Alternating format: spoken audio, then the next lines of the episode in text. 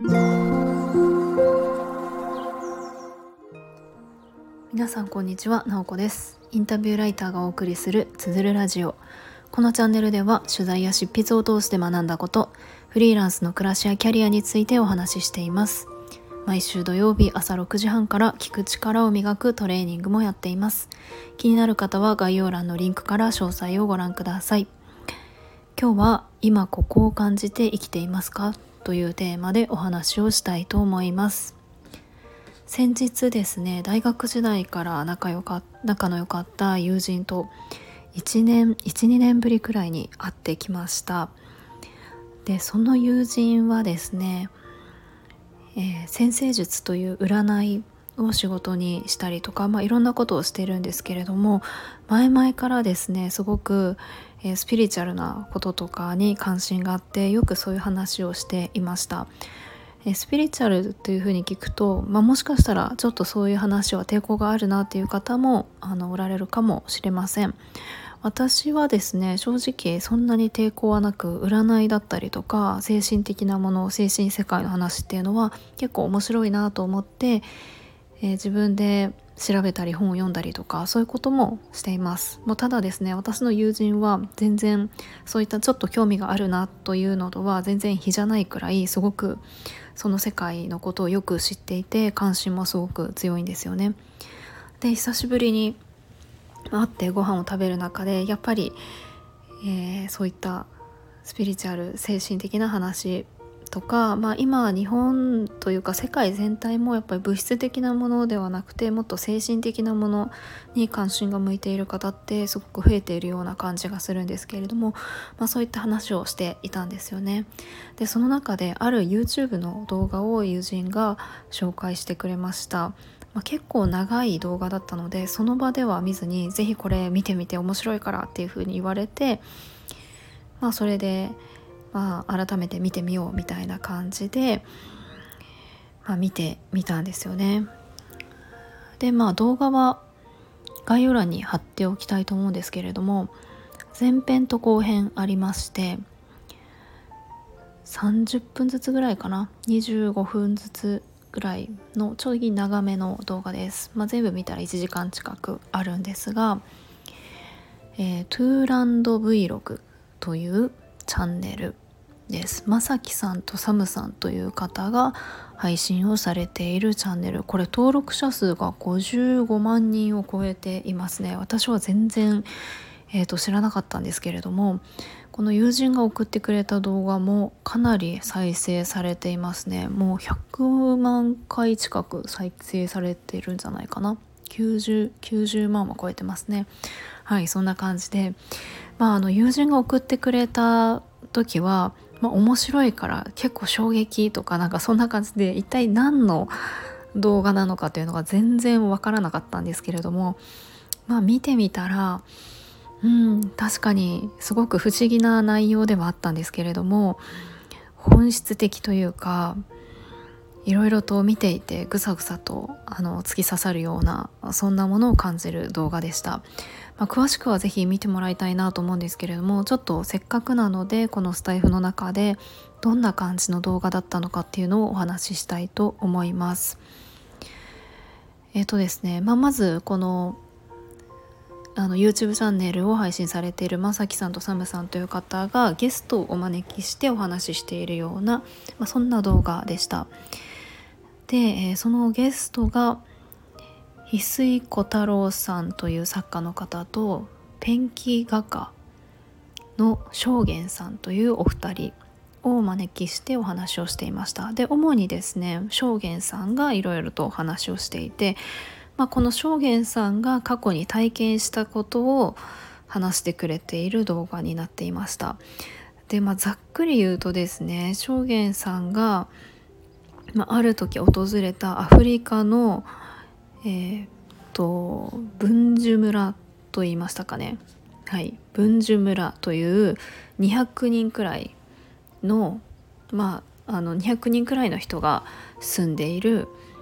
小さい村で、えー、その村人と一緒に、まあいろいろ生活を共にしながら絵を学んでいたことがあってその時の出来事をお話ししているような、まあ、そんな動画でした。ですごく面白いのがその文殊村の人たちは、えーと、日本人の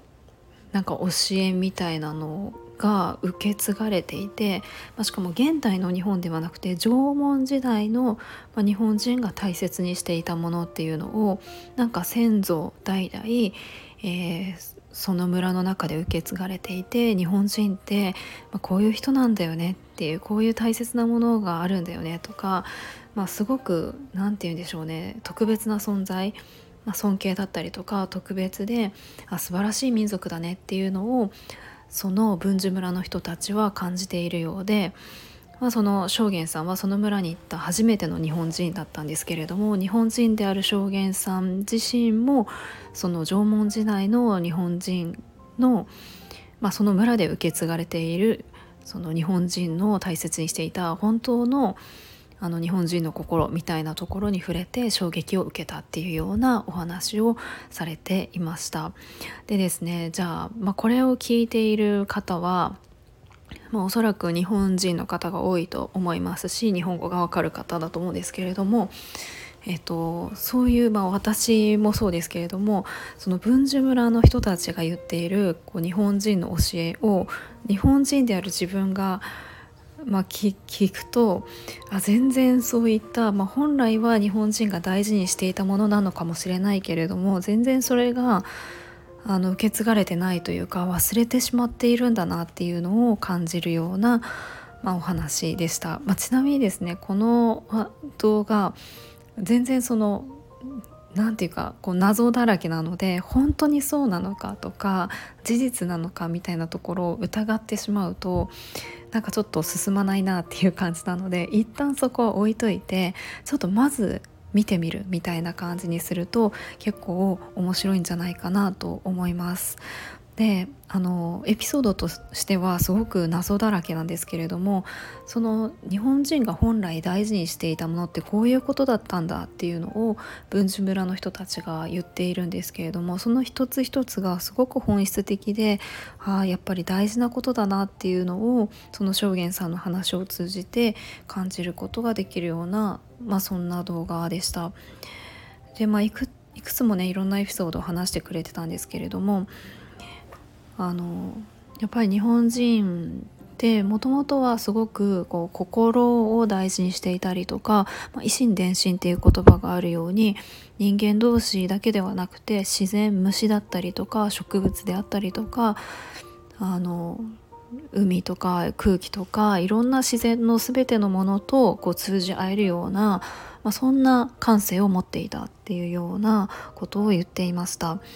で虫の知らせっていう言葉がありますよね、まあ、ちょっともしかしたらあの良くないお知らせみたいなイメージもあるかなと思うんですけれども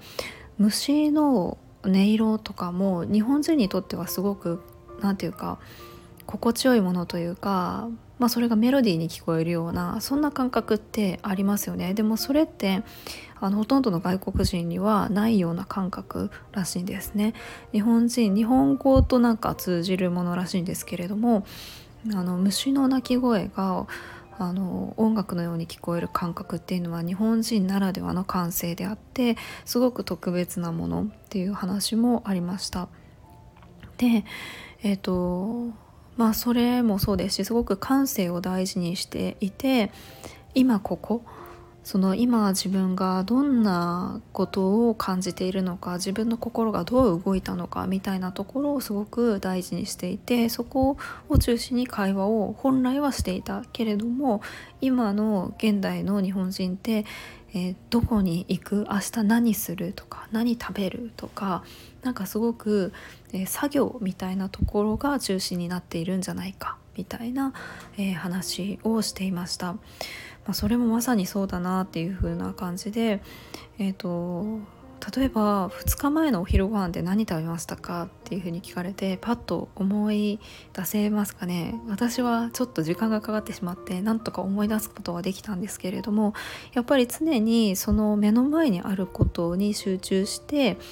あのその今の自分の感覚を思い切り感じるとか、まあ、そういうことができていなかったりすると本当に